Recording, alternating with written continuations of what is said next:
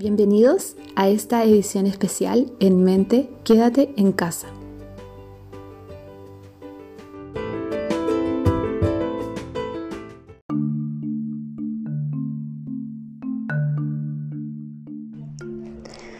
Las estadísticas mundiales confirman una incidencia anual de 275.000 casos nuevos de cáncer de cavidad oral y 130.000 de cáncer de orofaringe e hipofaringe. En este podcast hablaremos del cáncer y de la radioterapia con enfermera Macarena González, enfermera titulada de la Universidad Arturo Prat, con experiencia clínica en atención primaria de salud y enfermera de la Unidad de Radioterapia del Instituto Nacional del Cáncer.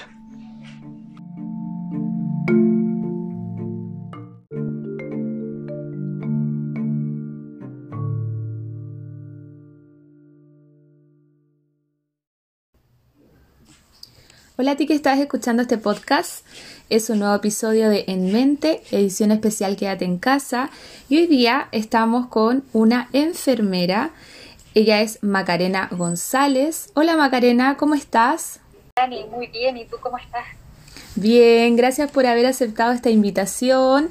Hoy día em, yo quise invitar a Macarena porque ella es una enfermera que trabaja en el hospital Nacional del Cáncer, en el Instituto Nacional del Cáncer, en la unidad de radioterapia. Y queríamos hacer este podcast también como de alguna manera incluir a todos los profesionales de la salud que escuchan este podcast en esta área. Muchas veces nosotros recibimos pacientes que están cursando un cáncer o que han sido diagnosticados con cáncer y desconocemos por qué o, cuáles son aquellos tratamientos de los cuales ellos están, están pasando y también de alguna manera desconocemos qué es una radioterapia eh, o cuál es la situación del cáncer hoy en día en Chile. Así es que yo la invité y te agradezco de antemano por tener este tiempito con nosotros, sabiendo que ahora frente a, la situación país que estamos, mundial que estamos enfrentándonos, eh, enfermería es uno de los, de los grandes profesionales de la salud que están ahí codo a codo cada día batallando esta enfermedad.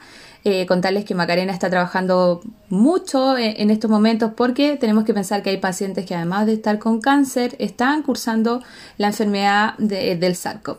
Así es que bienvenida Maca, gracias por aceptar nuevamente esta invitación y mm, partamos por algo básico qué es la radioterapia para todos nosotros que no sabemos lo que es la radioterapia. Ah, y antes de que partas Maca, quiero comentar en este podcast que Maca vive en Santiago y hay problemas de internet, entonces de repente hay desfases entre que yo hablo y ella responde, por eso van a haber algunos vacíos. Esperemos que todo salga bien. Vamos Maca, cuéntanos y llénanos de tu conocimiento primero agradecerte por el espacio que me das para poder educar e, informar a muchos de los profesionales, a muchos de tus auditores con respecto al tratamiento de radioterapia. Ya, eh, generalmente un mundo totalmente desconocido por muchos, la verdad, ya sean profesionales o no, eh, el área oncológica en sí es un, es un ambiente desconocido. Así que agradezco por hacerme partícipe de tu proyecto y, y por querer también conocer un poquito más de esta área. Eh, sí, efectivamente, como dices, trabajo en el área oncológica, trabajo en el área de radioterapia específicamente. Eh, para muchos el área de radioterapia área en donde cuando uno dice, uy, radioterapia, ¿qué será? ¿Me va a doler? ¿Qué, ¿Qué, me va a pasar? Pero la radioterapia es una radiación, la verdad, pero una radiación en altas dosis. Nosotros a lo largo de nuestra vida, en más de alguna oportunidad, nos vemos eh, involucrados a, este, a estas radiaciones. Por ejemplo, cuando vamos a tomarnos alguna radiografía, cuando nos tomamos algún TAC, etcétera, sí, ahí tenemos radiación. Inclusive hasta en el diario vivir, ¿ya? En el diario vivir nosotros las radiaciones del sol, las radiaciones de los instrumentos, etcétera, son radiaciones, ¿ya? Pero cuando hablamos de radioterapia, aquí es donde nosotros decimos que utilizamos radiación en altas dosis, con la finalidad de destruir las células cancerígenas y reducir tumores que se encuentren en el cuerpo. ¿Qué es lo que hace la radioterapia en estas células? Principalmente es dañar el ADN de estas células de una manera irreparable, creando así que estas células dejen de dividirse o que muchas de estas se mueran. Cuando nosotros hablamos de, radioterapia, muchos dicen, uy, pero son tantos días, ¿cómo es el tratamiento? ¿En qué consiste? Bueno, el tratamiento de radioterapia son sesiones. Uno tiene que cumplir con una determinada cantidad de sesiones para que así el tratamiento sea efectivo. La radioterapia no realiza la destrucción de manera inmediata de estas células. Es por eso que se deben hacer sesiones de tratamiento para que así eh, estas células dañadas se puedan morir. Nosotros cuando hablamos de, células, hablamos de ciclo celular también, y por eso hablamos de unas sesiones determinadas. En nuestro ciclo celular estas células son mucho más sensibles a la radiación en la etapa cuando están previa a la división celular o ya la división celular. Por eso son sesiones determinadas. Lo que se otorga con el tratamiento de radioterapia es intentar dar la mayor cantidad de dosis posible para causar el mínimo daño en los órganos vecinos. ¿Ya? Maca, y aprovechando que estamos hablando de la radioterapia, quizás contextualizarnos un poco con respecto a el cáncer en Chile. ¿Cuál es la prevalencia? Eh, ¿Cuáles son los datos que se manejan? Em, de repente, con respecto a datos epidemiológicos, ¿dónde está situada la mayor cantidad de personas que puedan padecer cáncer en Chile? ¿O si está asociado de repente a más hombres, más mujeres? ¿O cuáles son los cánceres que más se, se ven en la práctica clínica? Principalmente los datos que nosotros manejamos son los datos del DEI, del Departamento de Estadísticas principalmente. No son datos que están muy actualizados, la verdad, pero sí podemos mencionar de que en realidad la, mayor tasa de, o sea, de que el cáncer es un cáncer, es una patología, o sea, un, un diagnóstico que va en aumento, ya va en aumento a nivel nacional y que principalmente podemos evidenciar en los hombres que uno de los principales es el cáncer de pulmón, próstata y estómago. ¿ya? Esos son los principales cánceres en hombres y en mujeres hablamos de mamas, pulmón y colon. ¿ya? Esos son los tres principales. en, en, tanto, ahí está la diferencia. Y podemos también mencionar de que en realidad los mayores casos de cánceres que se encuentran o la tasa de mortalidad de cáncer es aquí en la región metropolitana. la, el mayor, la mayor tasa de mortalidad es eh, aquí.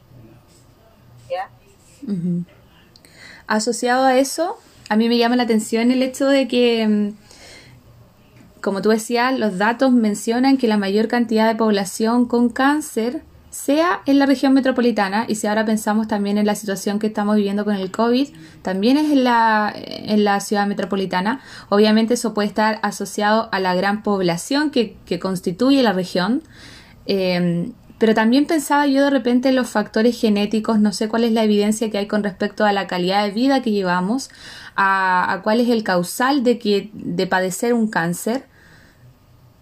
Sí, mira, la verdad es, algo que muchas de las personas también eh, lo preguntan, pero se asocia a que hay que pensar que la mayor cantidad de población está distribuida en esta región. Hablamos por habitante. Estos datos se sacan por cantidad de habitantes en cada región. Y eso es lo que evidencia. Si nosotros nos eh, podemos decir, uy, el cáncer te da eh, porque hiciste esto, porque hiciste mal aquello, no es así en realidad el cáncer es un conjunto de factores que se van acumulando y que desencadenan este tipo de cáncer. Factores tanto como de alimentación, calidad de vida, la verdad, ya consumo de tabaco, consumo de alcohol, actividad física. Hay múltiples factores, y el factor genético también, pero hay múltiples factores que se juntan en sí para desencadenar esta enfermedad pero no podemos decir que el cáncer te dio porque hiciste esto o porque hiciste aquello.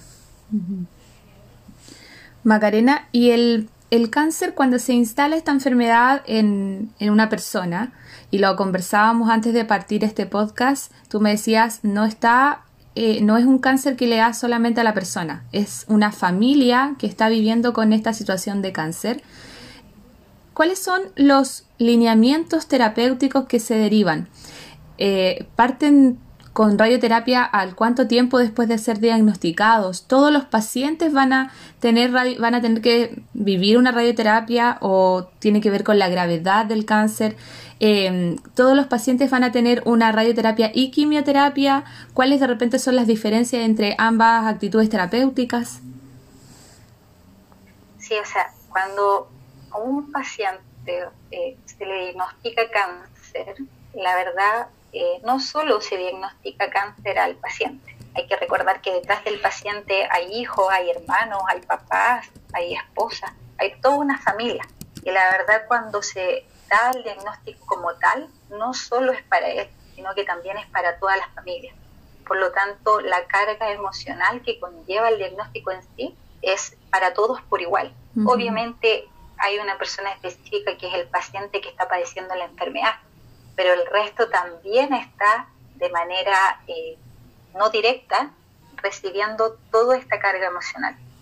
Cuando se decide qué tipo de tratamiento es que se va a dar, ya sea en este caso radioterapia o algún otro tratamiento oncológico, va a depender mucho del tipo de cáncer que posea la persona, del, del estadio del cáncer de la persona, y es que de la ubicación del tumor de la persona, de la salud en general del paciente, del historial médico del paciente. Eso va a ser determinado por un equipo de salud según, la, según las imágenes que conllevan para dar este diagnóstico, según los exámenes eh, de sangre también. Hay un múltiple de factores que va a determinar qué, cuál es el tipo de tratamiento que se va a otorgar. ¿ya? Pero eso está determinado bajo un estudio. Hay guías clínicas a nosotros, que son las que hoy en día, no, como la palabra dice, nos guían para dar un plan determinado de tratamiento. ¿Y cuál es la diferencia entonces entre una quimio y una radioterapia? ¿Tiene que ver con la gravedad o, tiene que ver con, con, que es una línea de tiempo terapéutica donde quizás primero tienen una y luego van a tener la otra? Hay, hay, dos, hay varias diferencias en sí, pero principalmente cuando nosotros hablamos de radioterapia, el tratamiento de radioterapia lo da una máquina, que es una radiación en altas dosis. Cuando hablamos de quimioterapia, hablamos de drogas, ya que son administradas al cuerpo, ya sean drogas administradas de manera endovenosa o vía oral. Pero ¿de qué va a depender de eso? Del tipo de diagnóstico. No todos los cánceres siguen los mismos lineamientos. No todos los cánceres van a recibir radioterapia, no todos los cánceres van a recibir quimioterapia y algunos de ellos van a recibir las dos cosas, pero eso va a depender del tipo de diagnóstico que el paciente posea. Y hablando de la radioterapia, Maca, ¿cuántos tipos de radioterapia existen? Mira, eh, existen dos tipos de radioterapia que, es la radioterapia externa, que es la que mencionábamos anteriormente, que lo otorga una máquina, que es una máquina grande, es una máquina eh, que emite bastante ruido, es un tratamiento que se da dentro de un búnker. ¿Por qué se denomina búnker? Porque es una sala blindada que así no permite que salga radiación de esa sala. ¿ya? Es el, el, paciente, el tratamiento de radioterapia que se otorga, el paciente tiene que estar en todo momento en una misma posición tiene que estar eh, acostado en una camilla y la máquina gira alrededor del paciente, no lo toca, no siente, no se ve, no causa molestias durante el tratamiento de radioterapia ni tampoco dolor.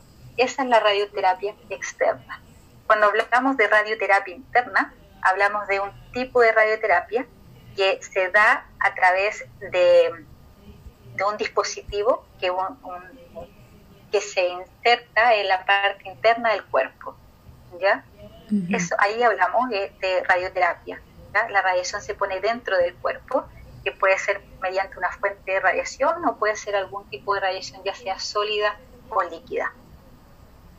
Ahí hablamos y esos son los dos tipos de radiación que existen. Maca, y cuando un paciente se va a someter a esta radioterapia, ¿hay algún paso previo, algún tratamiento o algo o, alguna indicación previa que tienen que recibir estos pacientes para comenzar la radioterapia?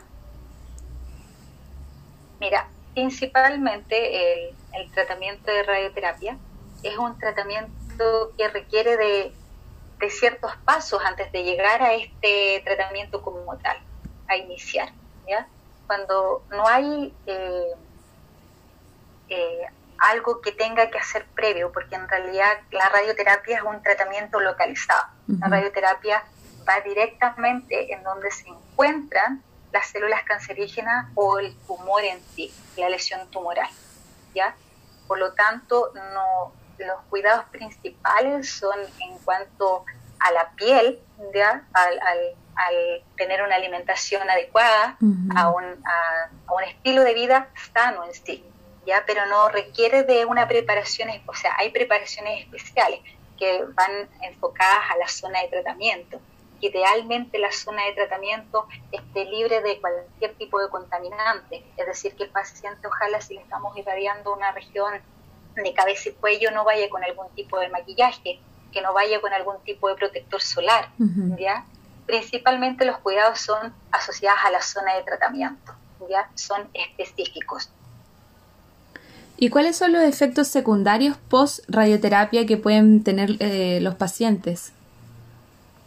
Mira, los efectos secundarios de, este tratamiento, la verdad, tienen que ver mucho con, la destrucción de las células cancerosas. Hay que recordar que la radioterapia no solo destruye células mm. cancerosas, sino que también destruye las células sanas que se encuentran alrededor de ellas. ¿ya? Y ahí hablamos un poquitito de radiobiología porque la verdad, eh, el, cuando los efectos secundarios tienen que ver con la alteración que ocurre dentro del material genético de estas células. Y eso es lo que se va manifestando hacia el exterior, ¿ya? Pero principalmente se van a, eh, se van a, demostrar según la zona de tratamiento. Por ejemplo, si un paciente se está irradiando área cerebral, el paciente vamos a, va a evidenciar eh, puede presentar visión borrosa, dolor de cabeza, caída eh, del, cuero cabelludo, cambios en la coloración de la piel. Por ejemplo, si el paciente se irradia la zona de abdomen y pelvis, puede presentar cambio de coloración en la zona, puede presentar algún cuadro diarreico, eh, eh, pérdida del vello púbico. Por ejemplo, si irradiamos la zona de, de, de mama, vamos a evidenciar de que la zona de tratamiento se va a empezar a oscurecer, que el paciente va a demostrar también que quizás siente alguna esclavadita, alguna, alguna molestia en sí mientras avanza el tratamiento de radioterapia. Pero todos los efectos secundarios están asociados a la zona de tratamiento en donde se encuentra esta lesión. Hay que recordar que el tratamiento de radioterapia o educar más que nada es localizado solo en la zona donde se encuentran estas lesiones, por lo tanto todo el resto de los órganos se cubren para evitar que llegue radiación a las otras zonas del cuerpo. ¿ya? Principalmente muchos de ellos sí no, nos evidencian eh, el cansancio. Ya hay un, hay un cansancio físico eh, que es bastante importante porque hay una destrucción a nivel celular, hay un gasto de energía que, que es súper importante y, sí, la, independiente de la zona de tratamiento que se irradie, el paciente siempre va a demostrar que está mucho más cansado, más agotado, que, que, tiene más sueño, más somnoliento. E inclusive muchos de ellos van a presentar baja apetito también. Y tú me contabas y nos contabas que son varias sesiones, ¿no? No es una sesión, sino que son varias sesiones. ¿Cuáles son los cuidados generales que los pacientes tienen que tener post radioterapia o entre mientras que están con la cantidad de sesiones de radioterapia? Eh, sí, mira, son como te mencionaba, son varias sesiones, van a depender obviamente del plan de tratamiento que se cree, eh, pero los principales cuidados, como mencionaba, son en cuanto a la piel. hay que recordar que la piel es nuestro principal órgano, eh, principal órgano que nos recubre a nosotros y es por donde ingresa el tratamiento de radioterapia. Por lo tanto, los principales cuidados van mucho asociados a esa zona, ya al cuidado de piel. Ojalá que eh, no, dependiendo de la zona de tratamiento, el paciente no se rasure, no exponer esa zona al sol, consumir abundante líquido porque hay una deshidratación a nivel tisular, ya no aplicar colonias, desodorantes o lociones que contengan alcohol en la zona de tratamiento, es lo posible que las personas utilicen ropa holgada, ropa de algodón, la ropa lo más sueltecita posible, que no, que no sean cosas muy ajustadas, porque hay que recordar que eso genera fricción en la piel y cuando el tratamiento de radioterapia ingresa, lo que genera en la piel es eh, una deshidratación, la piel va a estar mucho más sensible y si ocupamos cosas muy ajustadas, generalmente se tienden a generar algunas lesiones también. ¿Ya? Es, importante también de, eliminar todos los hábitos tóxicos, ya sea como el alcohol, el cigarrillo, que el paciente descanse el tiempo necesario también, porque obviamente va a estar mucho más cansado. Y, bueno, y fundamental la dieta. La verdad, la alimentación, la hidratación es súper importante eh, en este paso, en, en este tratamiento. Muchos de los pacientes ya sea por el cansancio o por la falta de apetito, dejan de comer. ¿Ya? Por lo tanto, ahí se, no, eh, se demuestran mucho más los efectos secundarios, porque obviamente no, no, no, no se están alimentando de la manera adecuada. Pero los cuidados, como te explicaba, son también asociados a la zona de tratamiento si por ejemplo un paciente se está irradiando eh, región de abdomen y pelvis, vamos a tener que tener mucho cuidado con la alimentación en ellos, porque uno de los principales efectos en esa zona son cuadros diarreicos, por la mala absorción que ocurre a nivel intestinal de los nutrientes. Por lo tanto, ahí se recomiendan dietas especiales, eh, hidrataciones especiales también. ¿ya? Y también va a depender mucho de los cuidados si es que el paciente está con algún otro tipo de tratamiento concomitante como por ejemplo si está recibiendo quimioterapia o no.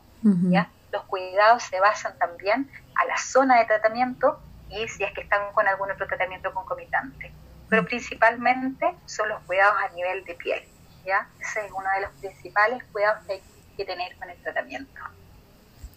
Y hoy día en Chile hay una sobrevida diferente a la que teníamos antes de, de las personas con cáncer porque tenemos primero, hay avances tecnológicos, obviamente, también hay avances en las prácticas clínicas. Me imagino que cada vez hay más profesionales em, especializándose en las áreas, entonces mm, lo desconozco, pero me pregunto, ¿existe hoy día una mejor o mayor sobrevida y mejor calidad de vida de las personas con cáncer? O finalmente las cifras son iguales? Porque cuando uno piensa en cáncer, es como que uno piensa, ay, muerte, porque uno está acostumbrado a escuchar o escuchó de la persona que tuvo cáncer y que fallecía. ¿Cómo es hoy día eh, la sobrevida de esas personas y la calidad de vida de esas personas? Sí, e, efectivamente es algo eh, súper fuerte lo que tú dices ahí, cáncer-muerte, porque aún así, a pesar de que hay harto avance, hay, hay harto conocimiento con respecto a, a los al tipo de cáncer, aún así es súper estigma para los pacientes hoy cáncer muerte. Pero la verdad, eh, eh, la oncología en sí todavía es una, una realidad totalmente desconocida para muchos. Hay muy poquitos profesionales en el área. No se cuenta tampoco con tantos centros a nivel nacional con respecto eh, que brinden estas atenciones oncológicas. Muchos pacientes o en las regiones no se cuentan con centros oncológicos. Muchos de ellos deben ser derivados a otras regiones para que puedan otorgar algún tipo de tratamiento. A pesar de que los profesionales hoy en día tienen mayor conocimiento con respecto a pacientes oncológicos, se siguen tratando como pacientes que estuviesen en alguna etapa terminal. Un paciente hoy en día cuando va a un servicio de urgencia porque tuvo no sé, un resfriado o, se cayó de, la cama, etcétera, lo tratan, ah, tiene cáncer, se va a morir. Mm. Lo siguen tratando prácticamente como si no tuviese cura, sin saber, por el desconocimiento, de que ese paciente quizás tiene cáncer, pero está en tratamiento y se va a curar. Sí. Entonces, e, es súper chocante para nosotros como profesionales del área oncológica escuchar muchas veces de, los diferentes profesionales, uy, pobrecito, tiene cáncer. Cuando el paciente, muchos de ellos nos dicen, uy, señorita, me tratan hasta especial. Muchos de ellos se sienten súper especiales porque dicen, uy, si voy que en la micro las pacientes, por ejemplo, que están en tratamiento concomitantes con quimioterapia y, cáncer de mamas y, por ejemplo, no tienen...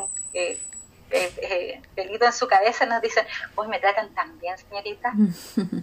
porque es por el mismo desconocimiento, la verdad. Hay muchos pacientes que dicen, sí, ¿sabe qué? La verdad, me, me, a pesar de, que tengo cáncer y todo, eh, yo sé que estoy bien y, es por el mismo tratamiento. pero sí, efectivamente en Chile eh, falta mucho, falta mucho por, por, eh, por, hacer por el área, que muchos se eduquen de eso. Ahí recordar un poquito ahí para todos los profesionales de, la salud la clasificación internacional del funcionamiento de la discapacidad y de la salud, la CIF, porque lo que tú dices se ve en muchas patologías las limitaciones por tener cierta enfermedad, por estar cursando una enfermedad, la limitación que de repente le damos hasta a los mismos profesionales de la salud con lo que tú dices, o sea, se cayó pero ah, tiene cáncer. Hoy día hay profesionales que se están formando, estamos ahora acá escuchando a Macarena que ella se, que está, ya se ha formado y sigue formándose en el área, trabaja en un instituto donde hay profesionales trabajando en ello, tenemos que cambiar nosotros para que cambie el resto de, la población que no trabaja en salud. Eso yo creo que es como un tirón de mechas para todos nosotros. Sí, la verdad sí. Es un gran eh, tirón de orejitas para todos. Sí. Porque, bueno, la verdad es así, pero hay que cambiarlo. Está en nuestras manos cambiarlo la verdad y poder otorgarle a ese paciente la misma atención que se le debe otorgar a cualquier tipo de paciente. Hay que recordar siempre que eh, nadie está libre de tener algún tipo de cáncer, nadie eh, tampoco uno nace sabiendo en realidad estos tipos de, tratamientos ni nada de eso, pero hay que tratar a cada paciente como si fuese uno de nosotros, uno de nuestras familias, como a nosotros nos gustaría como nos trataran también, ya que eso es súper importante. Y, bueno, y con respecto al área, Dani, eh, mencionarte que en el área de radioterapia somos súper poquitos eh, enfermeros. Ya nosotros somos 26 enfermeros a nivel nacional, o sea, somos muy poquitos en, en, esta área. Es difícil, la verdad, incorporarse al área oncológica por la falta del centro y también porque eh, hay que recordar que, el área oncológica no, no en todas las ciudades hay. Así que los insto a todos los, a todos los que están escuchando, a todos tus auditores, de que la verdad eh, vamos, integrémonos, tomémonos el área. Eh, todos los profesionales son partícipes. Ustedes como fonoaudiólogos cumplen un rol fundamental en todos aquellos pacientes que son irradiados en, el área de cabeza y cuello. Ustedes son nuestra mano derecha, ustedes son los que están ahí con nosotros diciéndonos, no, ¿sabes qué? Ahora vamos a hacer esto, vamos a hacer esto otro. Sin ustedes, la verdad, eh, para nosotros sería casi eh, imposible poder tratar a estos pacientes, la verdad. ¿ya? Así que, pues sí, Justamente eso te quería preguntar, Maca, ¿cuál, eh, ¿por qué profesionales o cuáles son los profesionales que, se, que, que están en tu equipo? Porque tú estás trabajando ahí donde, donde las papas queman, digo yo, porque estás en la unidad, en, en el Instituto Nacional del Cáncer, o sea, estás trabajando donde se está viendo todo. ¿Cuál es el, equipo multidisciplinario que tienen ustedes así, no sé, psicólogos, kines, terapeutas ocupacionales, fono? ¿Existe un equipo así grande donde estén todos especializados o en realidad también son pocos? Porque si me, imagino que si son pocos enfermeros, ¿qué queda para los rehabilitadores que ya de repente somos pocos eh, en, en, salud? Por ejemplo, fonoaudiólogos en salud, pocos. TO en salud, menos. Hay un poco más, pero no dan abasto para la necesidad que, requiere un, un, hospital, por ejemplo. Sí, sí, es la verdad, a pesar de que nosotros trabajamos en, en, el área derivadora, ya en, un centro, de, eh, centro oncológico, eh, el equipo, la verdad, es, bastante amplio. ya Nosotros contamos con fonoaudiólogos, contamos con kinesiólogos, contamos con nutricionistas, eh, contamos con faciales, contamos con tecnólogos médicos, con radioterapeutas, con técnicos en radioterapia, con técnicos en, enfermería, eh, hasta físico-médicos. O sea, somos un equipo bastante amplio nosotros en el centro, eh, contando también a todos aquellos que trabajan en quimioterapia. Eh, es, un, es un área bastante extensa, pero la red principalmente en cuanto al área de radioterapia eh, son tecnólogos médicos, eh, radioterapeutas, técnicos en radioterapia, eh, técnicos de enfermería, físicos médicos. Ese es nuestro centro como radioterapia. Pero sí contamos con la red nosotros de derivación, en donde está todo el resto de profesionales y son los que están ahí con nosotros apoyándonos en cada paso del paciente, en cada proceso de, tratamiento, la verdad. Tener esta mirada integral del paciente va a contribuir a intervenirlo de manera integral finalmente y por eso tenemos que ah, tienen que haber más profesionales especializándose en el área, porque como tú decías, el fonoaudiólogo eh, o el kine, el maxilofacial en esta área pensando en cáncer cabeza y cuello son fundamentales, pero tenemos que estar preparados, o sea, hay que saber de deglución, de disfagias, hay que saber de cosas de repente que como fonoaudiólogos en todas nuestras áreas no estamos especializados y para entrar en estos trabajos hay que tener de ese tipo de especializaciones para dominar los temas y tener, porque finalmente uno puede equivocarse en alguna indicación y eso es vital para un paciente. Exacto, tal como tú lo dices. La verdad es un área que, como todas las áreas, la verdad, todas las áreas requiere de un estudio, de un estudio previo, de una especialización día a día. O sea, nosotros como profesionales, sobre todo en el área de salud, nunca vamos a dejar de estudiar. Siempre debemos seguir estudiando porque hay que seguir otorgando una atención de calidad, una atención como corresponde a cada uno de los pacientes. Eh, y sí, hay que, eh, los insto, la verdad, que hay que ingresen al área, es un área muy, muy linda, la verdad, es un área en donde uno cada día llega con el corazoncito a la casa lleno, viendo como muchos de los pacientes son súper agradecidos con la atención que uno realiza, muchos de ellos se sanan del cáncer, es súper gratificante para nosotros escuchar, señorita, estoy bien, es, algo en donde uno aprende a valorar la vida día a día, todos los días uno llega a la casa valorando lo que tiene, valorando su, su su vida en sí. Así que los insto a que sí, la verdad, entren en el área, es un área muy linda en todos los sentidos. Muchas gracias, Maca. De verdad estoy encantada con haberte invitado y, haberte escuchado, haber aprendido, porque siento que esto es algo que de repente nosotros estamos tan inmersos en un área, eh, en, eh, en un tipo de, de repente de, de trabajo y olvidamos que existen estos pacientes que pueden llegar a nosotros y tenemos que saber más de lo que concierne solamente a nuestra área. Y también el llamado, como dices tú, a capacitarnos, a, um, estar actualizados, no dejar de aprender nunca y eso eh, va de la mano con la lectura continua, con la especialización continua y, e incluso escuchar podcasts que son eh, muy educativos. Así es que Muchas gracias, Maca. Estamos llegando al final de este podcast. Nuevamente te agradezco por tu tiempo, te agradezco por tu solidaridad con los conocimientos, te agradezco por, por educarnos a todos nosotros que estamos escuchándote y, y también te agradezco por tu labor que estás haciendo ahora en esta situación sanitaria que yo digo, pucha, el servicio de salud del país todo el tiempo ha trabajado con las mismas garras, con las mismas ganas, pero tuvo que venir una pandemia para que se les esté de verdad por fin reconociendo la labor tan importante que cumplen día a día y no solamente en pandemia, sino que todo, todos los, cada día del, del, año, cada día de los años están ahí trabajando y no importa si es Navidad, si es 18 de septiembre, están ahí siempre poniéndole garra.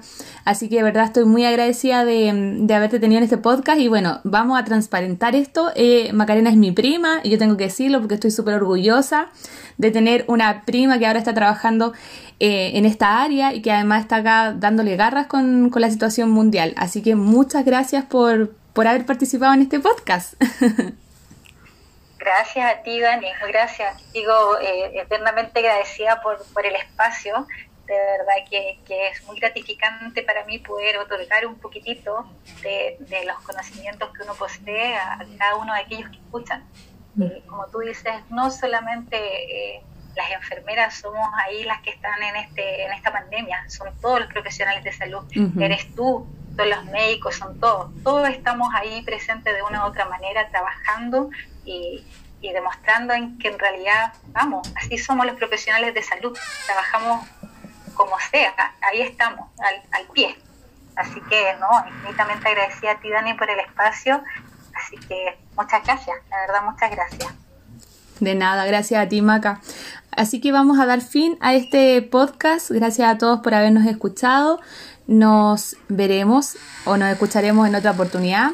Así es que adiós. Adiós, que estén muy bien.